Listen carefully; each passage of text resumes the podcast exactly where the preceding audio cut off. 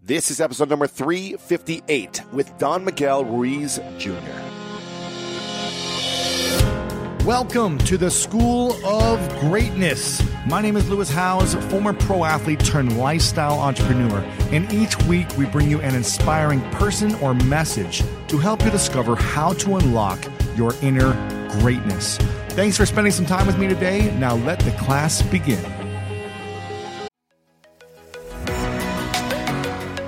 Apple Card is the perfect cash back rewards card. You earn up to 3% daily cash on every purchase every day. That's 3% on your favorite products at Apple, 2% on all other Apple Card with Apple Pay purchases, and 1% on anything you buy with your titanium Apple Card or virtual card number. Visit apple.co slash card calculator to see how much you can earn. Apple Card issued by Goldman Sachs Bank USA, Salt Lake City branch, subject to credit approval, terms apply.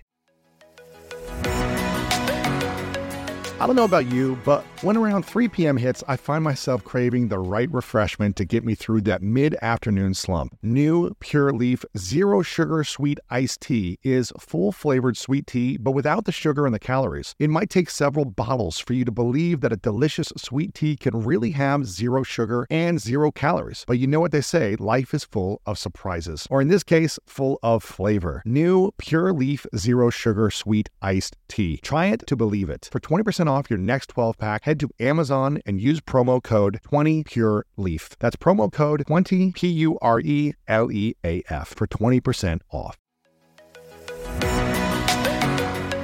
Okay, quick math. The less your business depends on operations, on multiple systems, on delivering your product or service, the more margin you have and the more money you keep. Obvious. But with higher expenses on materials, employees, distribution, and borrowing, everything costs more. So to reduce costs and headaches, smart businesses are graduating to NetSuite by Oracle. NetSuite is the number one cloud financial system bringing accounting, financial management, inventory, HR into one platform and one source of truth. With NetSuite, you reduce IT costs because NetSuite lives in the cloud with no hardware required, accessed from anywhere. You cut the cost of maintaining multiple systems because you've got one unified business management suite, and you're improving efficiency by bringing all your major business processes into one platform, slashing manual tasks and errors. Over 37,000 companies have already made the move. So do the math. See how you'll profit with NetSuite. Backed by popular demand, NetSuite has extended its one-of-a-kind flexible financing program for a few more weeks weeks. Head to netsuite.com slash greatness. netsuite.com slash greatness. Again, head to netsuite.com slash greatness.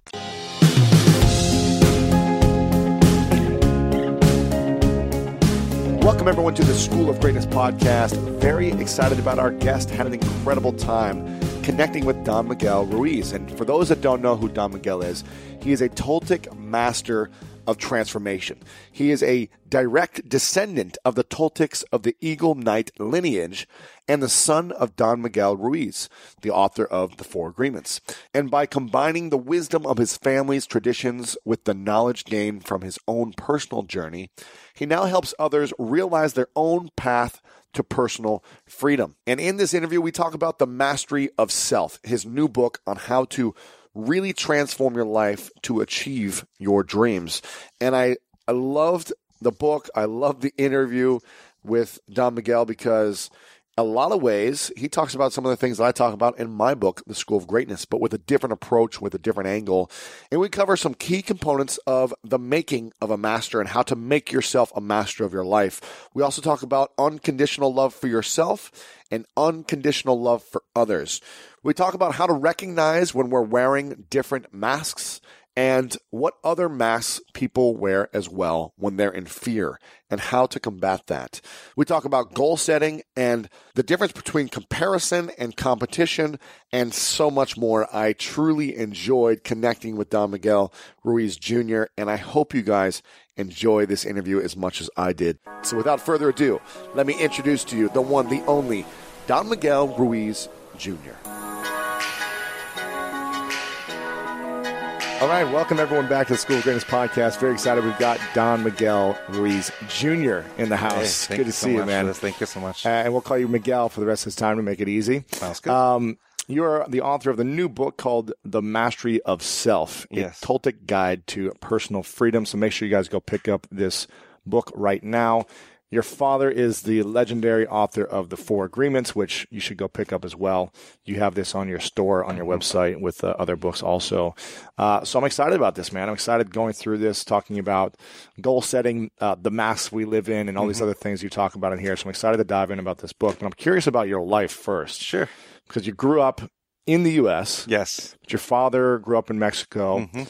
and he was the son of, thir- uh, he had 13 Here's the 13 of 13. 13, 13th of 13, yeah. And you're the middle child of three, I'm the oldest. oldest of three. Yeah, Jose Okay. is the, uh, the middle one. So he was the youngest, you're the oldest. Mhm. Um, what was it like growing up in the U.S. with your dad and, and him doing the work he was doing? Well, it was fun. You know, you can say that I'm a border town boy because like I, I kept going back and forth between Tijuana and San Diego. I'm, Okay. I'm one of those rare uh, situations where I lived in the United States. I lived in this little town called Chula Vista Uh-huh. and National Sure, City. sure, sure. Basically, they seem kind of similar nowadays.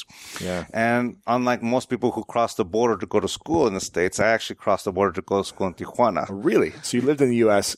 Mhm. and went to Mexican uh, school in Mexico? Yeah, basically, mostly because my father wanted me to have a certain type of education. Because at the time, you know, schools are schools, but certain neighborhoods are different. So Hmm.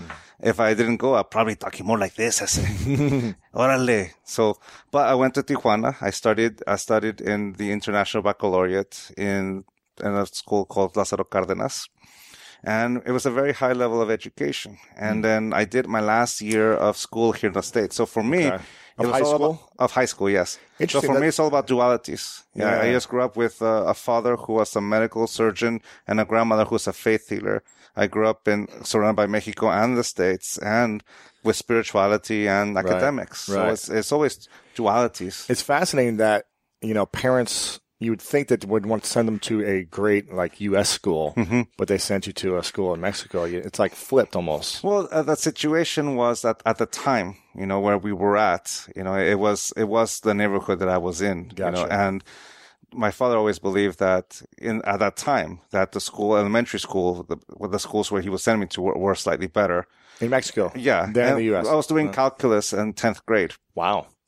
And basically, but Yeah. universities are uh, still better in the United States. Gotcha. So basically, I transferred from Tijuana to United, uh, to Bonita Vista High School in Chula Vista Your senior year. for my senior year, and then I went to University of California, San Diego, which you can say that's the real education at that Sure, point, you know. UCSD, and uh, that's where you can say that the, my formation of my my thought process, along with the International Baccalaureate in Tijuana, really shaped the way I perceive things. You know, especially a little class called Theory of Knowledge Mm. Yeah. that really shaped my perception of of life and academics.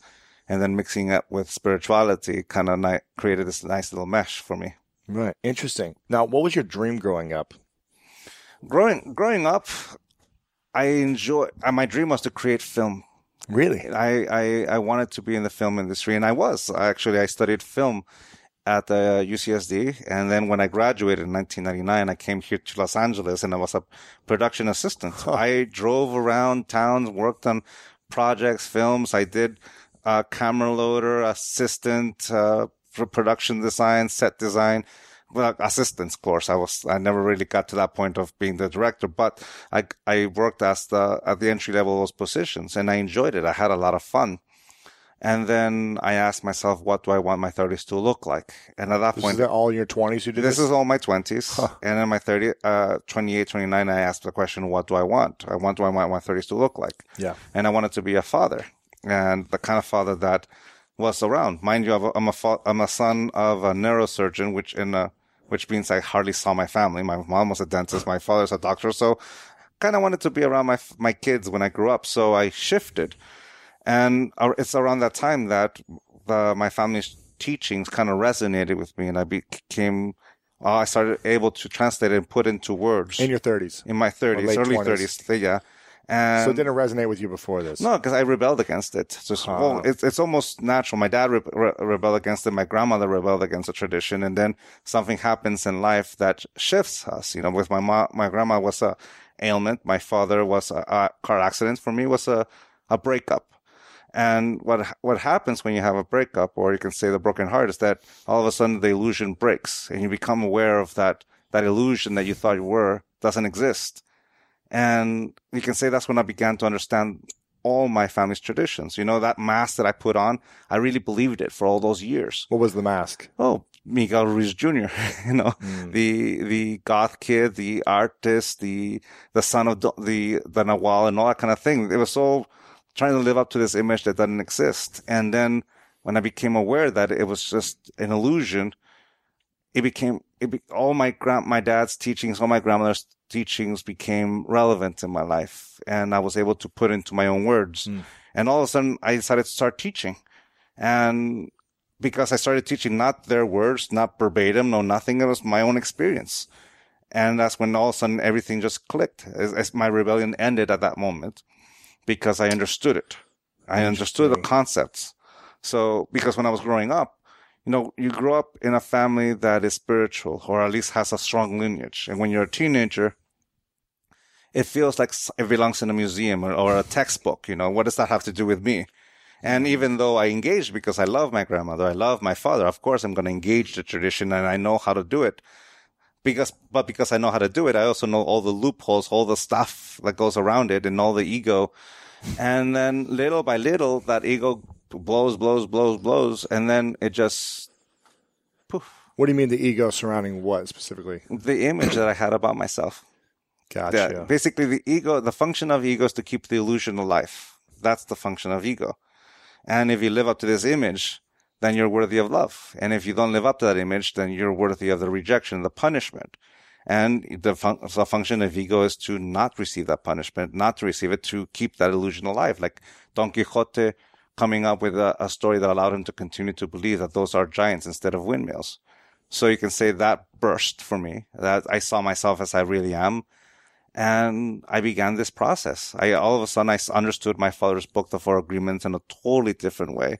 So before this, you didn't think about it. You weren't like. Well, I, I read the book in 1997. I read three chapters into it and then I put it down because it was my dad telling me what to do all over again. You're like, this is how I live my life. This is what he taught me every day. Yeah, exactly.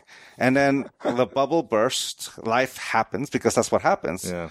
And all of a sudden I picked it up again and it became relevant and I slowly saw it how other people see it. And that was, you can say a, a pivotal moment in my life. All of a sudden I saw it as this instrument that allowed me to inform my choice, but I'm the one making the choice. And that was exactly the thing that I didn't realize before. Before I thought I had to, which is a huge difference from I want to. Mm. This is what I want to do. This is how I want to say yes. So at that point, it be, then it became rules. It became just an instrument that I can pick up or not, if that's what I want. Right. So that's where I started wow. when I when I changed it. Who was uh, the most influential person in your life growing up? Growing up, besides my family? I mean, who in your family was the most influential for you? My grandmother, Sarita. Why? Well, there was a level, a certain level of intensity to my grandmother that I love. You know, she at the time my memories of her was in her 70s and 80s. So she was already an old woman by, mm. by the time I met her. Mind you, I'm the son of 13th, of the 13th child. So I got, right. by the time I got in, she was already, so. How many grandkids does she have? we're, we're over 60. Oh my goodness. We're, we're a lot. We're quite a bit. Wow. But she was this rock. She has this strong intent that allowed her to do things that most people would, would be think, they would think impossible but she would do it because mm. she just had that faith in herself. This faith to be able to create something. You see, when someone asks, tells me that I'm walking in my father's shoes, I say, no, I'm not. I'm walking in my grandmother's shoes because this whole thing about sharing this tradition with the community came from her. Mm. She's the one who started this tradition in the way of sharing it with people outside because her father and her grand, great grandfather couldn't really share it it was still somewhat considered taboo to teach. To teach people outside of the family. Yeah, it was still taboo within the community and outside the community. It was taboo. But my grandmother had this desire to share it. So you can say that I grew up with a woman that was so, I would say, very confident in herself to know that she can make a choice, whether it's yes or no, and it'll make her happy. Mm. You know, it didn't matter that she was in her 80s or 90s she can create something. And she would always let us know that the only thing stopping you is your own belief. Right. Okay. So you can say that's that's who I love was it. my inspiration. And what is this? What you're talking about that isn't being shared is this Toltec what? what the do you- tradition. the tradition. What does it exactly entail? What does it mean? What, Well, what but- it? you can say that the Toltec tradition, you can say that the word Toltec in English means artist. If I translate the phrase the Toltec art of transformation to 100% English, it means the artist's path of transformation. Interesting. And the way my great great grandfather taught it and his son, Don Leonardo, taught it, basically they taught it through the old symbols of the Toltec, you know, the images of Tezcatlipoca, Quetzalcoatl, and all the old uh, Mesoamerican imagery that came along with the stories of the sleeping giant, the two-headed serpent, and what ethereal egg is. And back in the day, that was considered kind of taboo because it wasn't part of the Catholic Church. You know, it, Gotcha, the, yeah. the, in Mexico, the, the remnants of the Inquisition still were kind of there. Uh, even though there was uh, the Mexican independence and the church had lost that power, it's still the taboo that still existed. Hmm. And that you can say began to change. Even in my lifetime, you can say that when I was growing up, you know, the my dad would give a lecture about the tradition in Spanish and no one would show up. But he would do it in English and the place would be packed. Really? And then somewhere along the 1990s, and 2000s, you know, that, that imagery of reinvesting in your own tradition became popular again in Mexico, kind of like Frida Kahlo did in the 1930s and 20s. Mm-hmm. Bands like Ca- Café Tacuba, Caifanes, and things like that began to be intro- introspective within the Mexican culture that began to see that. And also Mexico, you know, for example, yoga also became popular. Spirituality became popular. Yoga, you said? yeah, yoga. Yeah. Yeah. yoga and things like that. So just here in like the States, you know, the, that ability began to be spread out that you, it's no longer taboo. It's something that, oh, okay, there's nothing to be afraid of. People are doing it, talking about it. Yeah, exactly. It's, it's something like a household here in the States, for example. Mm-hmm. In the, the, the 60s were different in Mexico than were in, in the United States. You know, Right. there was definitely the political revolution that came with, with the 1960s, but in the United States, there was also a spiritual change. You know, the, the, the modern, what we know as the hippie came in and introduced us, well, along with the beatnik, of uh, what spirituality is and introduced it to the community and to the cultures. And little by little, by the 1980s and 90s, it was easy for my father to be able to teach that because the language was already established. Yes. Places like the Bodhi tree here in, in Los Angeles was able to teach the traditions not only of Yogananda, but of Krishna and Buddha, Siddhartha and Christ and Mohammed and all that kind of things. So you can say that that multiculturalism began to be shared.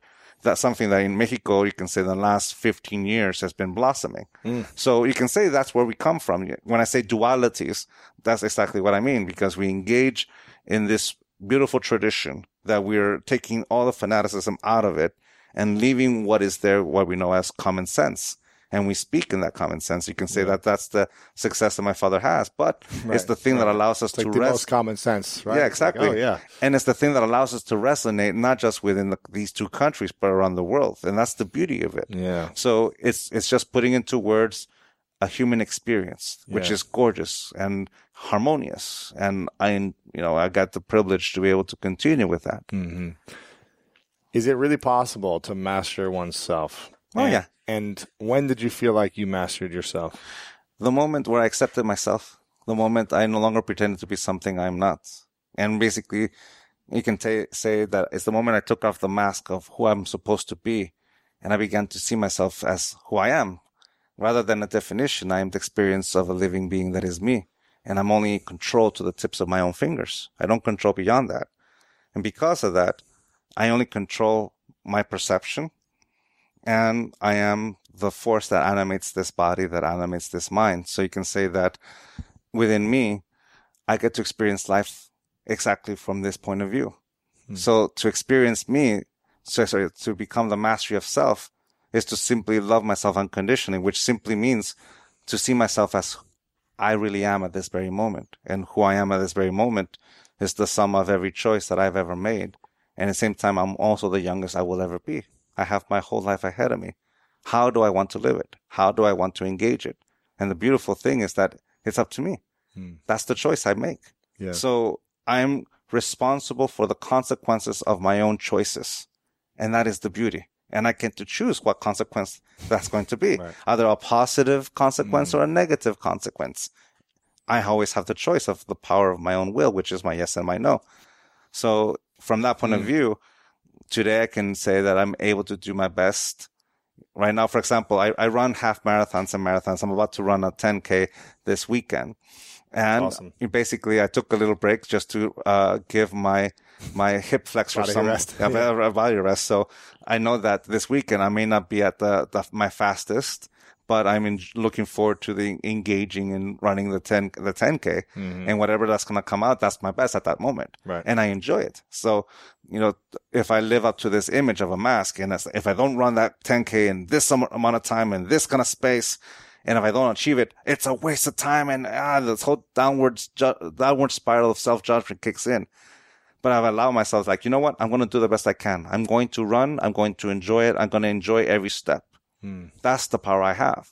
I have the power to move one leg forward. I have the power to be able to control and moderate my breath. I have the power to enjoy it. Yeah. And that's really it. Because when I enjoy it, that's what allows me to get into the zone easy because I'm out of my mind. I'm out of my head and I enjoy not only the process of the harmony that is breathing and moving at the same time and shifting. And when I run, I don't listen, I don't run with headphones. I run without them. So I'm totally running Aware. on, yeah, I'm, I, it's like when I took off the headphones, it's like going from automatic to stick and I was able to control my own body and I listened to my body. And that's really what I'm called about the mastery of self. I'm aware of myself Yeah. and I accept myself. Yeah. How does someone, you talk about, you have a chapter on un, loving yourself unconditionally, Mm-hmm. unconditional love for yourself and others.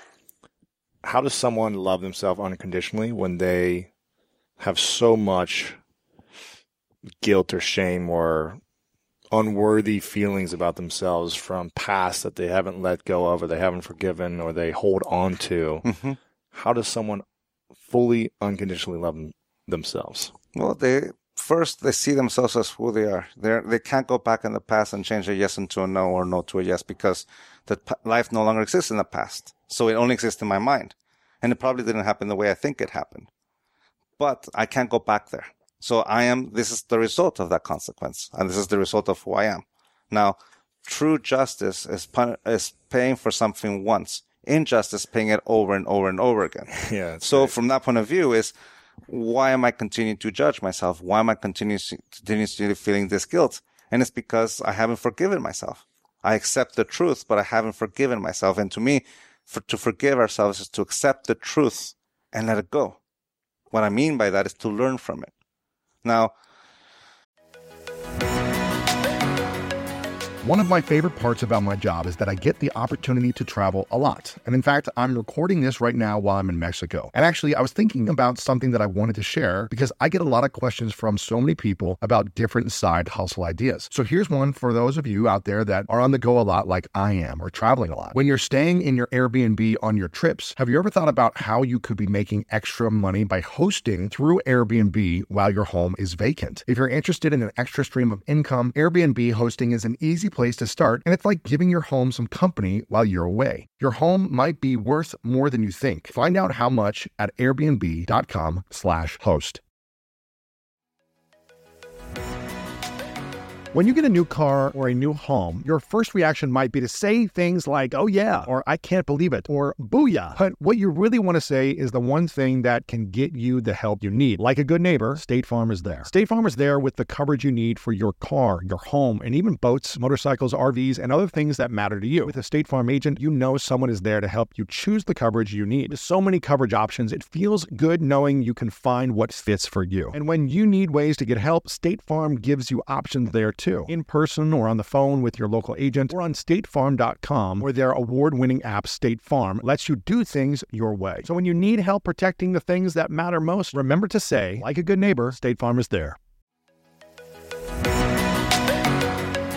When you want the best, you have to act quickly, or someone else will get it instead. Like when you're trying to buy tickets for the best seat at your favorite team's big game, or when you're hiring for your business and you want to find the most talented people for your open roles before the competition scoops them up. With ZipRecruiter, you can find qualified candidates fast. And right now you can try it for free at ziprecruiter.com slash greatness. ZipRecruiter's powerful matching technology takes center stage to identify top talent for your roles. Immediately after you post your job, ZipRecruiter's smart technology starts showing you qualified people for it. And I believe finding the right team member is one of the most important steps in setting up my company for success. We like to ensure our new hires will be a good fit before they're even on the team. So I am grateful that I have ZipRecruiter's help when we want to grow the team fast. Amp up your hiring performance with ZipRecruiter and find the best fast. See why four out of five employers who post on ZipRecruiter get a quality candidate within the first day. Just go to this exclusive web address right now to try ZipRecruiter for free. ZipRecruiter.com slash greatness. Again, that's ZipRecruiter.com slash greatness. ZipRecruiter, the smartest way to hire. Sometimes we don't, we continue to punish ourselves because we're still attached to that domestication. Like I said before, it, domestication is a system of reward and punishment by which we model the behavior of an individual. If we live up to the expectation, we get the reward. And if we get, if we, if we don't live up to the expectation, we get the punishment. And since part of our perception is emotions, that reward feels like acceptance, which feels like love, which means when we don't live up, when we don't live up to the expectation, we get the punishment. Well, the punishment is our rejection, our judgment, and we don't get love. It's the lack thereof, and it's the way we love, learn conditional love. Hmm. That's how we begin to love ourselves conditionally. Hmm. So most of the times we begin to continue to judge ourselves over and over because we are still not living up to that image. And here's the thing. That image doesn't exist. It's an illusion. And we still judge ourselves compared to this image that doesn't exist. Right. So we're still looking at ourselves not as who we really are at this very moment. We're still chasing this elusive carrot that as soon as we get it, we're worthy of love. And until we get it, we can forgive ourselves. And that, mm. to some people, that it's a motivator and that they drive through that obsession. Yeah. But when you realize that that's just an illusion, and then you realize you're never going to reach it Yeah. because that guy, that girl never existed. Never existed. It, it was, it was someone's point of view projected onto us, a mask projected onto us, and we believed it. Yeah. And when, when we realize that we're not that, when we realize that that image nothing exists, then what is the truth? Well, the person who I am at this very moment. I'm not my past. I'm not my future. This is the only place where I'm able to express my will, this mm-hmm. present moment. Yeah. This present moment that moves with me from the moment I am born until the moment I die. So this is me. Flaws and all. Yeah. So you can say from that point of view is, all right, reset the starting point. This is the starting point.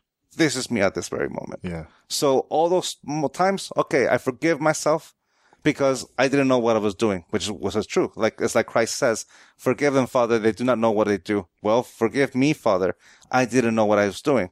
Or you can say, forgive me, Miguel. In my case, I didn't know what I was doing, but now I'm aware of it and I'm mm-hmm. going to learn from it and I'm not going to repeat the mistake.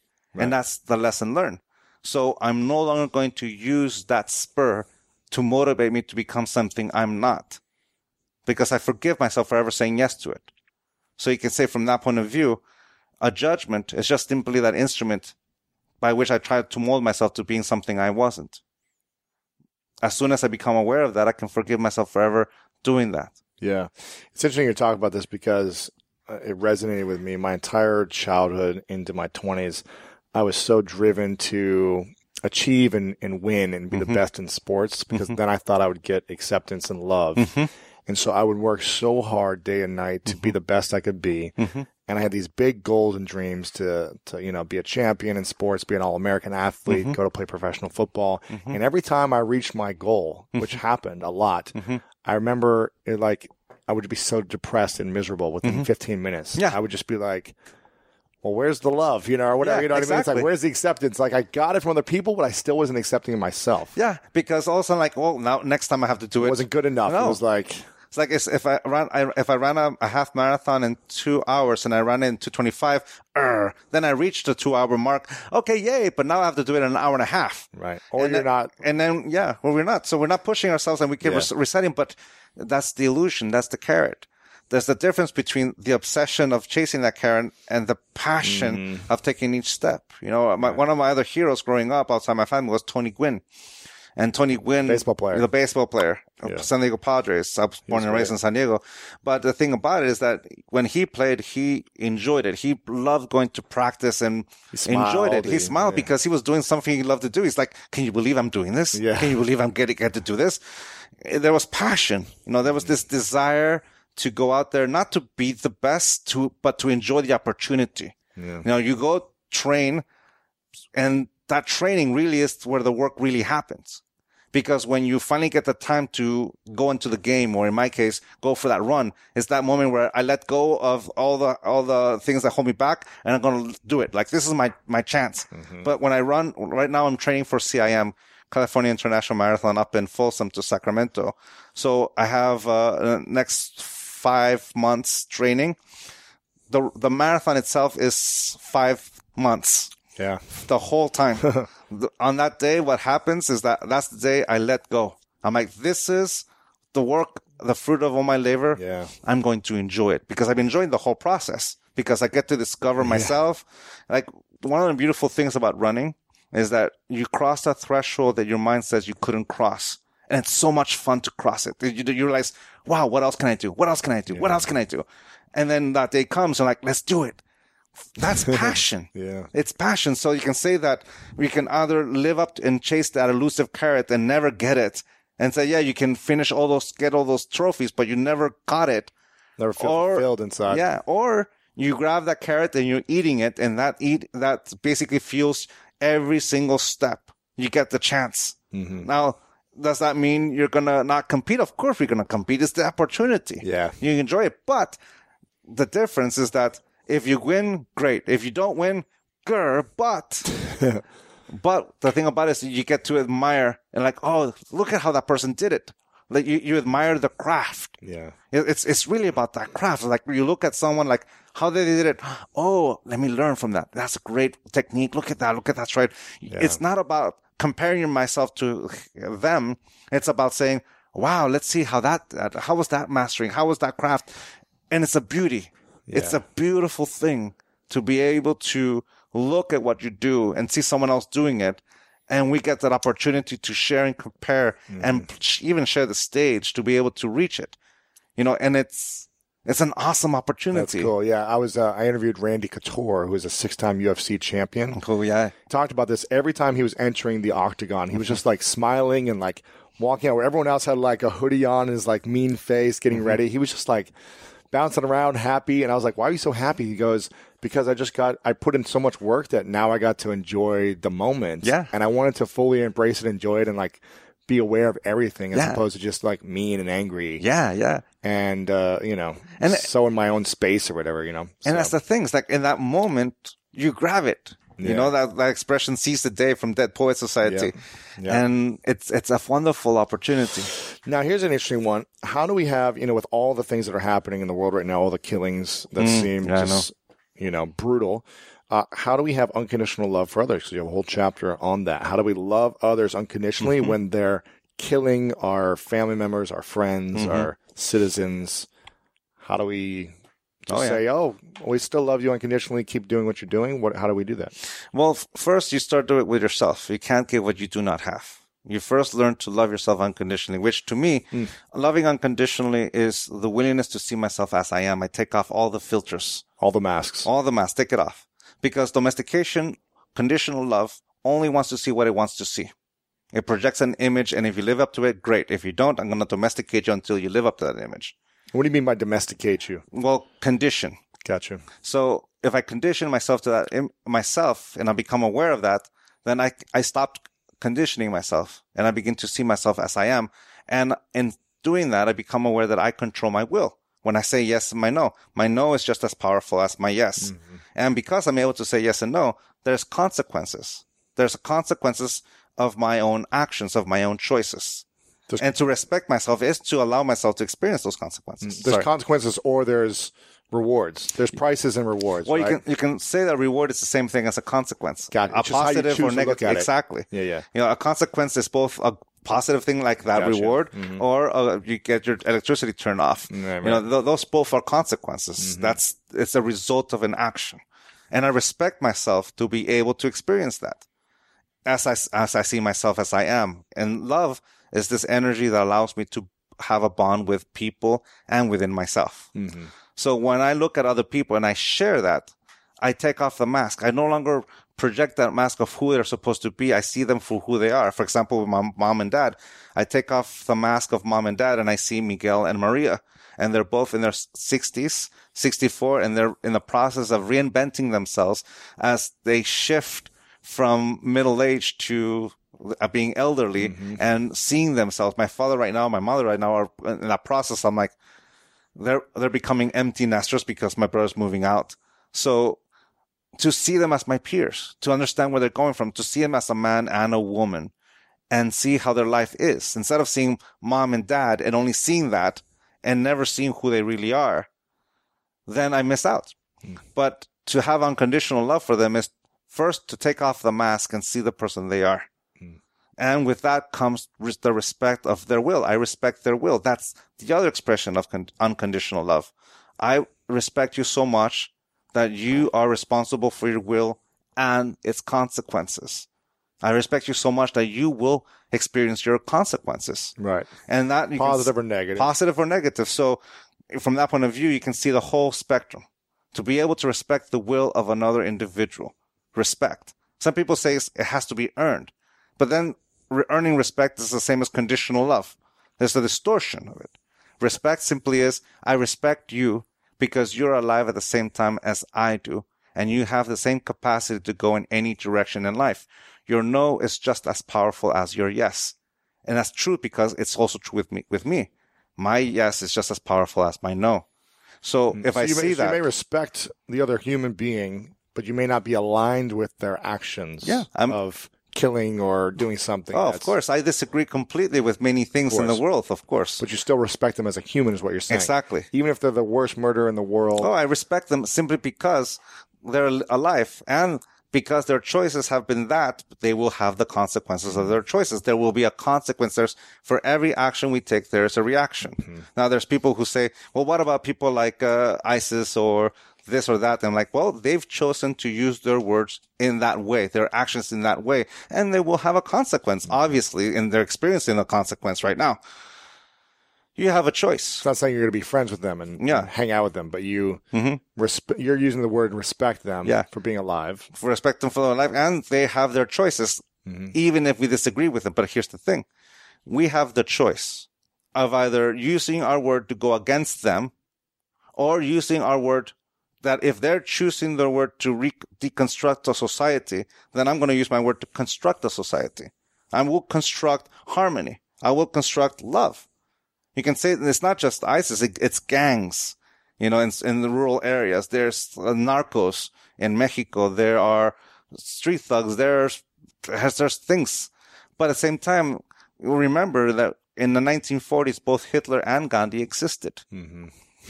It's that we're we're watching the duality of humanity at this very moment. We're we're watching the yin and la, yin and yang live at this very moment, and that's the truth within humanity. We're both capable of creating the perfect nightmare and the perfect harm, harmon, harmonious dream. Which do we choose to construct? And that choice is completely up to us because that nightmare is within me, mm-hmm. and that harm, harmonious dream is also within me. I have a choice. So within that choice, I can choose my words to construct that harmony, to use that expression of love. Right now on Facebook, you can ex- explode with all these derogatory things, all these demeaning things. And like there's one video that's got there, a C- a CIA director says the thing about everyone she's ever inspected is that everyone thought they were in the right. Everyone They didn't thinks- think they were wrong. They, they didn't think they were wrong. People killing people now think, don't think they're wrong. Yeah, it's death in the name of love. It's conditional love. Mm-hmm. But if you if you see it from the point of view of life is perfect because it exists at this moment and it changes with every new agreement, then everything evolves. Our definition of love changes. Our definition of justice changes, just like our definition of beauty changes. Like, for example, the expression, I live in a red state. In 1950s, that meant that you lived in a communist socialist state and then fighting words, depending on who you say that to. Fast forward to 2016, I live in a red state means that you live in a state that's conservative Republican. The complete opposite. Mm, yeah. And fighting words, depending on who you say that, of course. But here's the thing. The phrase remains the same, but society has changed so much that it shifted this definition. And if you can see that just with words, it can, it's also true with so many things. Yeah. So from that point of view, to take out the word and simply look at the definition, look at the intent behind it, you'll see that there's intent, life, giving it power. The power of my word. For example, the same energy I use to move my legs, to move my arms, mm-hmm. is the same energy I use to create a thought. And at the root of every belief I have in my belief system, there's a yes that gives it power. So if you see it from that point of view, at the root of every belief there exists, there's a yes. Like Neil deGrasse Tyson says, mm-hmm. the truth exists whether you believe in it or not. Let me add something to that. A belief only exists for as long as I believe it. And if, as soon as I change that yes into a no, it ceases to exist. So if there's a belief that separates me from my brother and sister, that creates a divide, I understand that the only thing dividing us is an illusion, a belief that only exists while we believe it, and it'll change. Right. So if we see that, forgive us, Father, we did not know what we do. Hmm. Man. Um, in the beginning of the uh, the book, well, the fir- inside flap, it says the ancient Toltecs. It's it's Toltecs how I say it, right? The ancient Toltecs believed that life, as we perceive it, is a dream. We each live in our own personal dream, and these come together to form the dream of the planet or the world in which we live. What is uh, what is this personal dream and the dream of the planet? Sure. Well, in our Toltec tradition, the main function of the mind is to dream, which is simply what to us means to perceive and to project. I perceive 360 degrees with my eyes, with my ears, with every single nerve ending. And at the same time, I'm also projecting.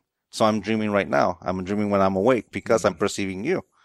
Right, right now, I'm seeing you, your eyes, your hair, and all that. Mm-hmm. I'm seeing light bounce off you and going straight to my retina. So I'm seeing light. And when I'm a, if I see you in my dreams when I'm asleep, it's not really you because it's not light. What I said I'm perceiving when I'm asleep, I don't know, but I'm the constant point of perception when I'm awake and when I'm asleep. So that, that's what we know as the individual dream, the relationship between me and me. You can also put it this way. If I'm the one talking inside my own mind, who's listening? I am. But if I'm the one who's listening, who's talking? I am. And that's the individual dream, the relationship between me and me. Hmm. Now, the dream of the planet is as small as you and I. The main function of your mind is to dream. The main function of my mind is to dream. And when we come together, we create the dream of us. And the only thing that will exist between us are the things that both you and I say yes. If you say no to something or I say no to something, it will not be part of this friendship. Mm-hmm. In fact, this friendship only lasts for as long as both you and I say yes. Mm. As soon as you change your mind or I change my mind, it ceases to exist. And that's what's, what's so great about a yes. We're a mutual yes. With our free will, we construct in the dream of us. And it's as big as 7 billion people living in this very moment at the very same time.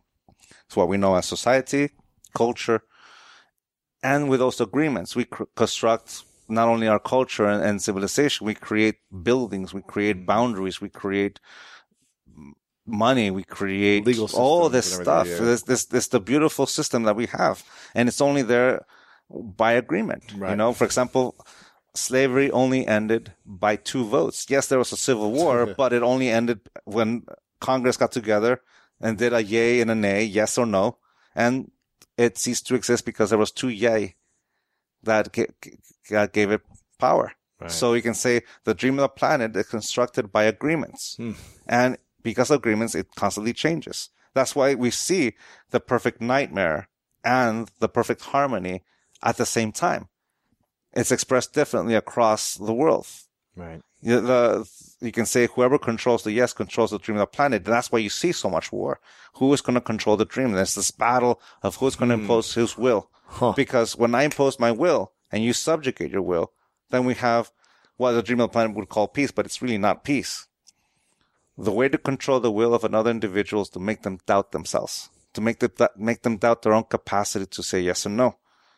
And you subjugate your will. And every person who tries to impose their will finds his or her perfect host.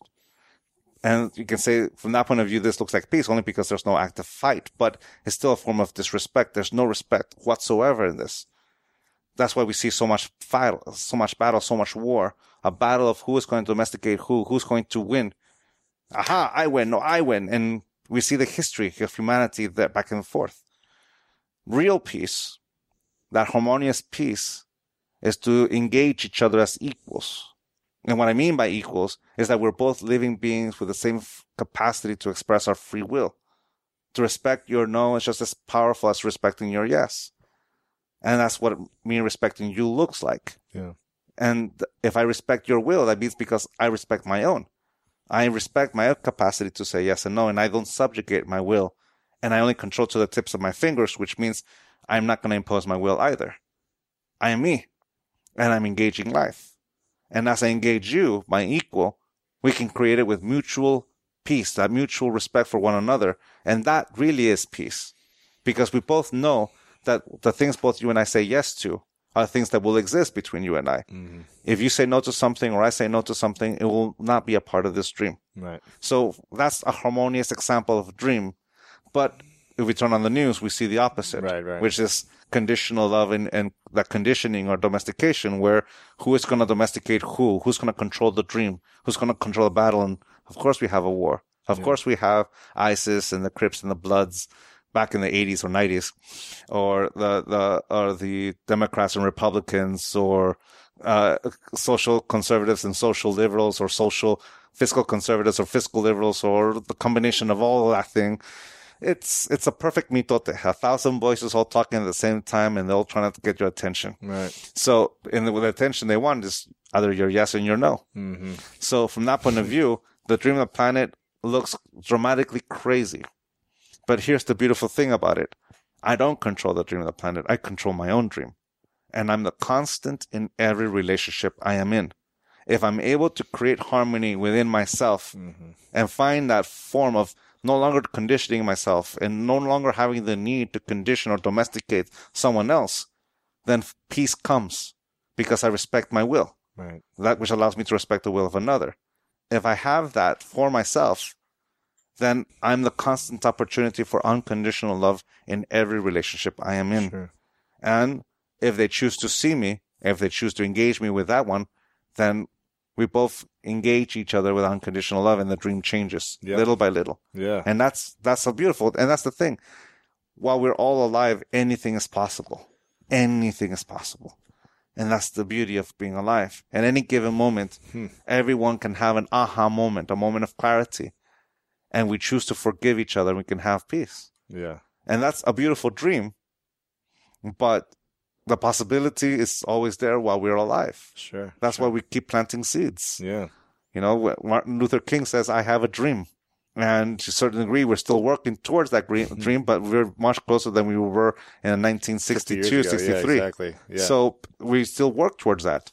And of course, there'll be forces that divide it and distort it. You know, like I can easily distort the four agreements and turn it into the four conditions of my personal freedom.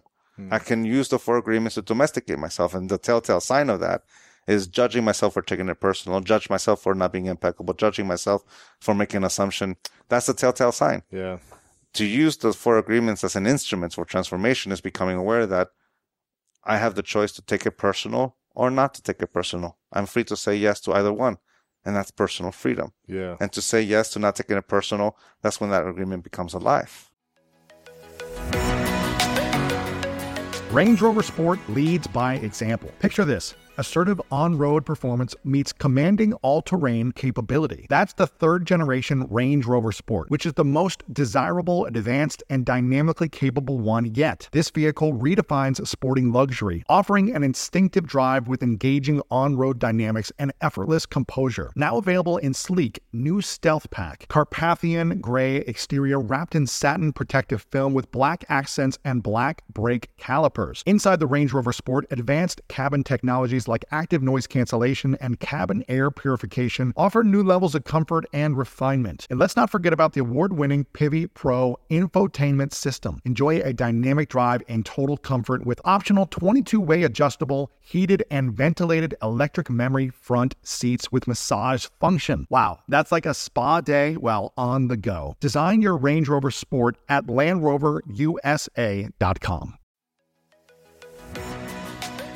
So listen, we all know life is full of yada yada, like those quote unquote free trials that somehow still charge your card for something, or when companies have those sneaky gotchas hiding deep in the fine print. And I know you've dealt with yada yada before, like those bills that keep going up and up for no reason at all, or when budget airlines promise a cheap fare but then charge you for every little thing until you realize you're paying more than you would have somewhere else. And yes, it is possible to outsmart yada yada, like triple checking airline deals to make sure all you need is already already included, but you don't take yada yada in life. So don't take yada yada from your wireless provider. Metro by T Mobile has no contracts, no credit checks, no surprises, and nada yada yada. Stop by one of over 6,000 Metro stores nationwide. When did you? Uh, what was the hardest one to master for you? The four agreements. Well, I used to get that question a lot, and I used to say uh, other taking things personal and or being impeccable with my word, and then I realized why they were difficult. I was pretending to be something I wasn't, and that's when I became aware of the four conditions, using it to domesticate myself hmm. in the same way you describe motivating yourself to reaching those goals and achieving it. yeah. I would do that with the four agreements. And when I did that, I corrupted them, turned it into four conditions. So from that point of view, it changed. Like now it's easy because it's a, it's just a choice. I get to choose to say yes or no to it. And every time I say yes to it, that agreement becomes alive. Right. And we can see that with the four agreements. We can totally see that with uh, Deepak Chopra, Wayne Dyer, uh, Marianne Williamson, the Bible, Krishna, Buddha, Siddhartha, Mohammed, psychology, psychiatry, AA. All of them are beautiful instruments that allows us to let go of conditional love and embrace unconditional love. And if we're so attached to them, we can corrupt all of them. But if we learn to listen to it and see them as instruments, they're beautiful ins- instruments for personal transformation. Yeah. What do you think holds people back from reaching their highest potential in life? What's the main thing that holds people back? doubt. Well, One would say fear, but it's really doubt. What do people doubt? Their own capacity to say yes or no To say yes or no to what? themselves to the mm. things they want to say yes to. Gotcha. Because that's, you see, yes and no is just another way to explain our will. To have free will to be able to say yes and no with a complete freedom of life. And conditioning is changing my yes to a no because a condition tells me to, or a no to a yes because a belief tells me to. And that's at that point we're subjugating our will. So from that point of view, of course, we're not going to create, if we're afraid of it or we have doubt because we don't think we have the capacity to make that choice. Yeah. But to have free will is to have complete confidence in, the, in our ability to say yes or no. And from that point of view, it's the same as be, being able to move my arms, to move my legs, to create a thought. I'm able to do that and have the confidence to do that. Is simply tr- that trust or faith in myself. Yeah. So from that point of view, I'm infinite because I can go in any direction in life. I'm that infinite possibility because I'm alive. Yeah. So you can say that's that's why people can't because Sure. they don't have that trust or Right. that faith in themselves. Right. Doubt.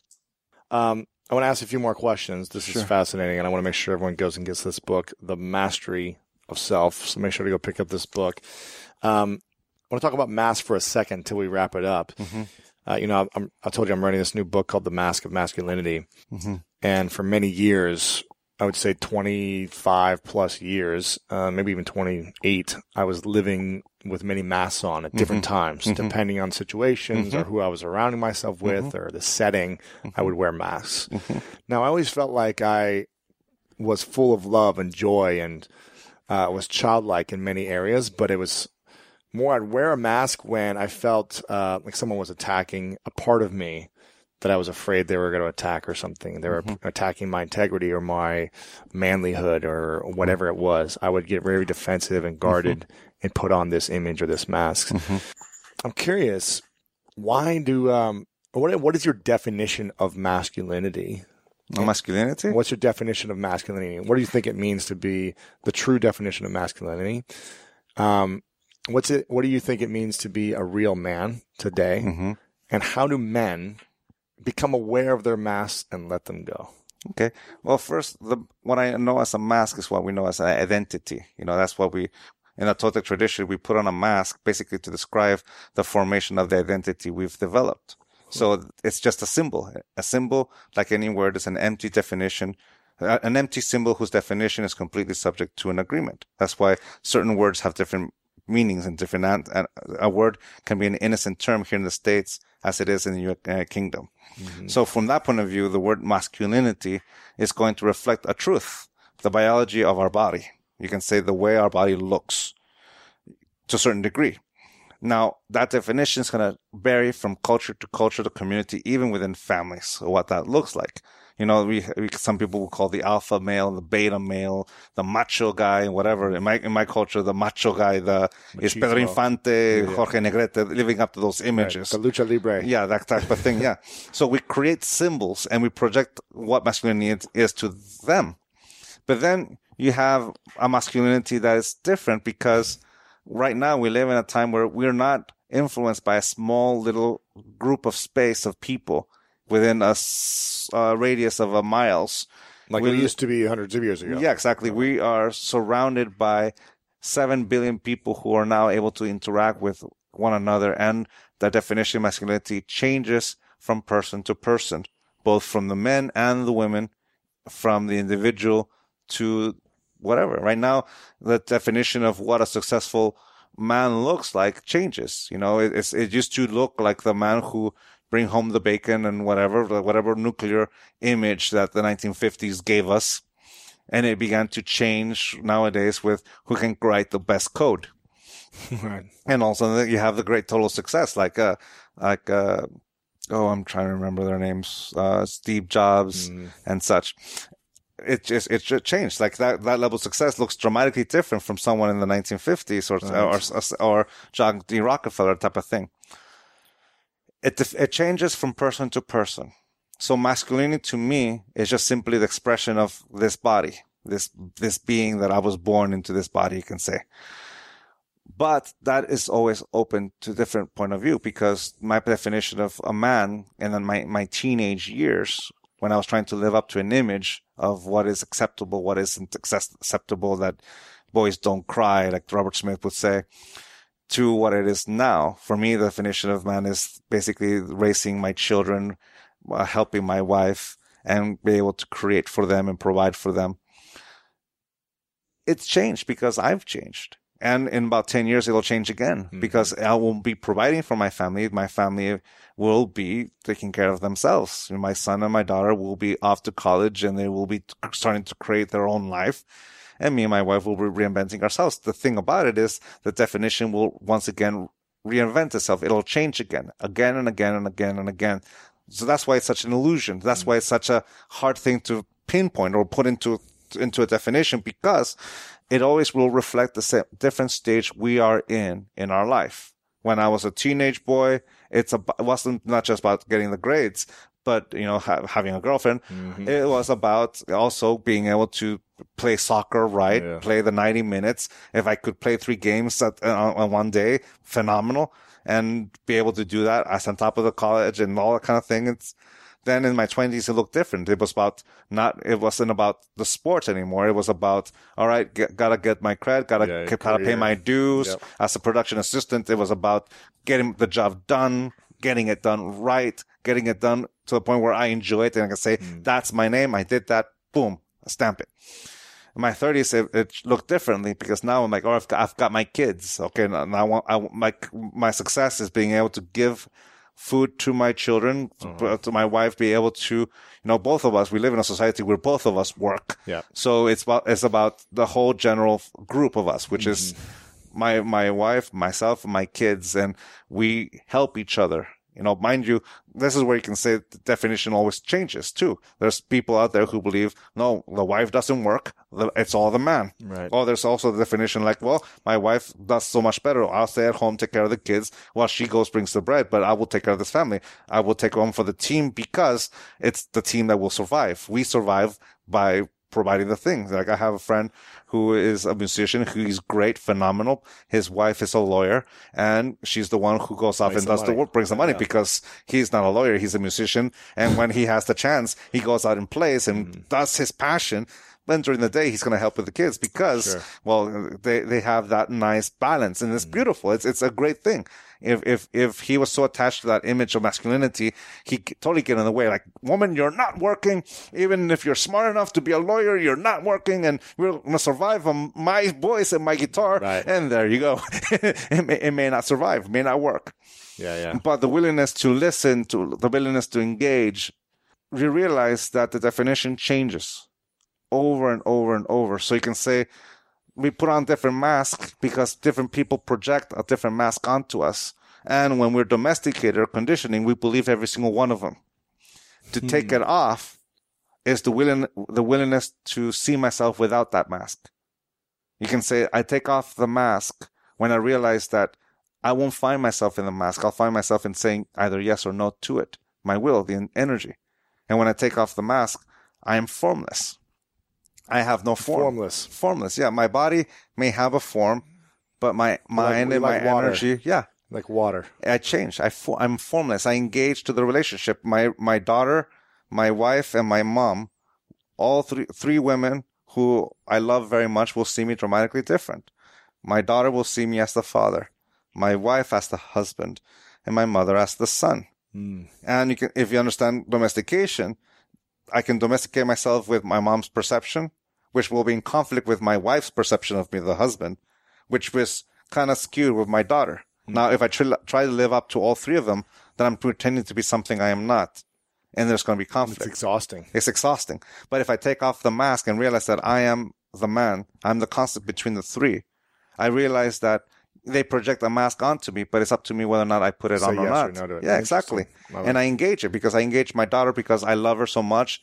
And what makes me of her father is because I'm the willing to engage her and raise her and love her as such. I engage my wife and I engage her as the husband, her beloved, her lovey, and I love her and I engage her and I respect her. And that's gonna, my relationship, she's gonna bring out that element of me. And my mother's gonna do something similar, but from a point of view of, of a mother and a son. Mm-hmm. I'm the constant between the three and they project a mask onto me. Now, do I put it on and condition myself with it? Or I just simply respect that's the way they see me? And may not be the way I see myself, but I respect their projection, their perception of me because I don't control their perception. I only control to the tips of my fingers. So from that point of view, my definition of myself is there's no definition. I'm just the experience of being me. Interesting. I like that. Um, final few questions. What are you most grateful for in your life recently? Recently, what I'm grateful for, the ability to wake up and go to sleep. Yeah. Yeah. Right. Oh, well, a, a few weeks ago, I I've had, I was having tachycardias, like the like uh, heart uh, palpitations. Yeah. So I let go of alcohol because I became aware that that's the the the the catalyst. I have sleep apnea, Mm. and I, I'm not a hard drinker. I I'm, I used to drink whenever I am around friends. But if I drink two glasses of wine, I get the palpitations. So I became aware of, of that combination. So I stopped drinking. So I'm grateful for the opportunity to be able to be alive. That's good. You know, it basically is that sleep apnea and, and alcohol do not mix. So I'll take out one of them and then I take care of the other one by take like, uh, well, that's one, one reasons why I started running because I want, besides the fact, besides the fact that I love to run, I also want to take care of my body. So Lose I- weight to lose the sleep apnea usually. yeah, exactly. That's, that's the, that's the thing. So that's why I'm grateful. Mm. I'm grateful to be alive. That's cool. This is called the three truths question. Okay.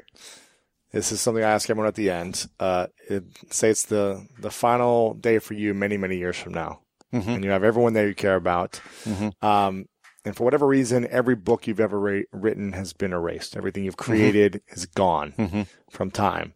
And your great, great whoever mm-hmm. comes to you and says, Here's a piece of paper and a pen. Will you tell us your three truths?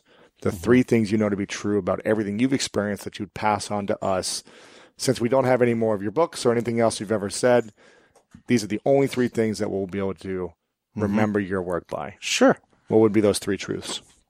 enjoy every moment. That's the whole point of all the work we do, to enjoy life.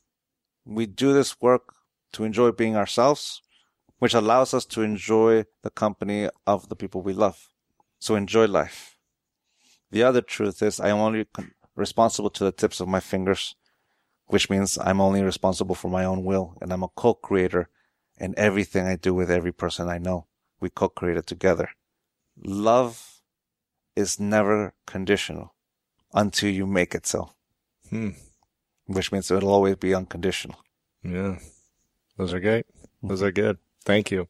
Before I ask the final question, I want to acknowledge you for a moment, mm-hmm. Miguel. I want to acknowledge you for creating your own way, for creating oh, your own thank you. way, for seeing yourself for who you really are in your late 20s and for sharing with all of us your incredible work. Well, thank you. Because you have so much wisdom and you have so much inner passion and inner joy, and it's great to see you bring it to life. Well, thank you. So I acknowledge you for constantly showing up and being present and in flow and uh, sharing with us a beautiful gift that you have. Oh, it's my pleasure. Yeah, Thank yeah. you. I always, I, I always enjoy the opportunities because I never know when I'm going to get another one. So let's do the best we got with what we Yeah, have. I like it. I like it. Yeah. Um, I want to make sure everyone, uh, I have one question left for you, and I want to make sure everyone gets this book, The Mastery of Self, a Toltec Guide, Toltec Guide to Personal Freedom. Highly recommend it. It's uh, a shorter on the books, so you don't have to go. Uh, it'll take you probably a few hours. A lot of great stuff. A lot of the things that I talk about, there's in here as well, talking about visualization, grounding practice and mantra, uh, goal setting, taking off the masks, mastering yourself. There's a lot of great stuff in here, a different perspective. So I highly recommend checking this out. Final question for you, my friend, is um, what's your definition of greatness? My definition of greatness. I can honestly don't know the actual word, but I can tell you the experience of it. Greatness is basically being able to have this moment of clarity and realize, wow, look at where I'm at. Look at what I'm doing. Wow.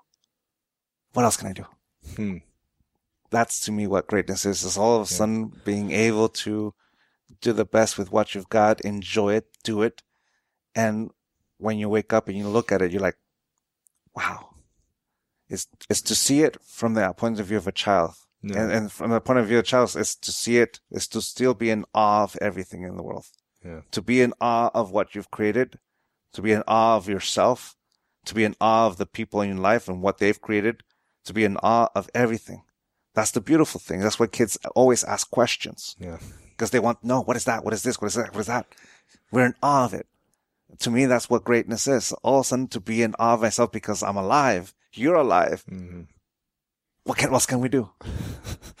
Miguel, thanks for coming on, man. Appreciate oh, it. thank you so much. Appreciate Appreciate, it. it. for the opportunity. Yes. And congratulations to you for everything you're doing. Thank it's you, awesome. man. I appreciate it. you it. are greatness. thanks, man. Appreciate it. Appreciate it. There you have it. I hope you enjoyed this interview as much as I enjoyed it. Make sure to share this with your friends. LewisHowes.com slash 358. Again, all of the show notes, the video interview, the links to connect with Don Miguel Ruiz Jr., and how to get his book is back at lewishowes.com slash 358. If you feel like this information would be helpful for your friends, share it out. If you know other people that are on a journey of mastering themselves and want to get to that next level in their life, then send them this interview. I also had the pleasure the other day of interviewing a legend and a hero of mine, Larry King. He's done over 60,000 interviews in 60 years, and it's amazing some of the stories that he shared. So get ready for an incredible, insightful interview with the legendary Larry King coming very soon. If you're brand new here and this is your first time listening, make sure to say hi to me over on Twitter and let me know what you thought about this interview and about the podcast. Also, make sure to subscribe over on iTunes, Stitcher, or SoundCloud because we post every Monday, Wednesday, and Friday, and I don't want you to miss a single episode of inspiration on how to achieve greatness in your life. So, thank you so much for being here. Thank you for showing up, for living powerfully, passionately, and with purpose. And you know what time it is. It's time to go out there and do something great. Bye.